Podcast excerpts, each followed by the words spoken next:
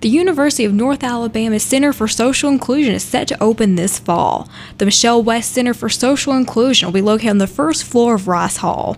The center will be partnering with student counseling services, disability support services, and several other offices. The goal of the center is to address inclusion and diversity on campus. The center will be a resource for housing support, food insecurity, mental health, and suicide prevention. For the UNA Campus Report, I'm Hannah Campbell.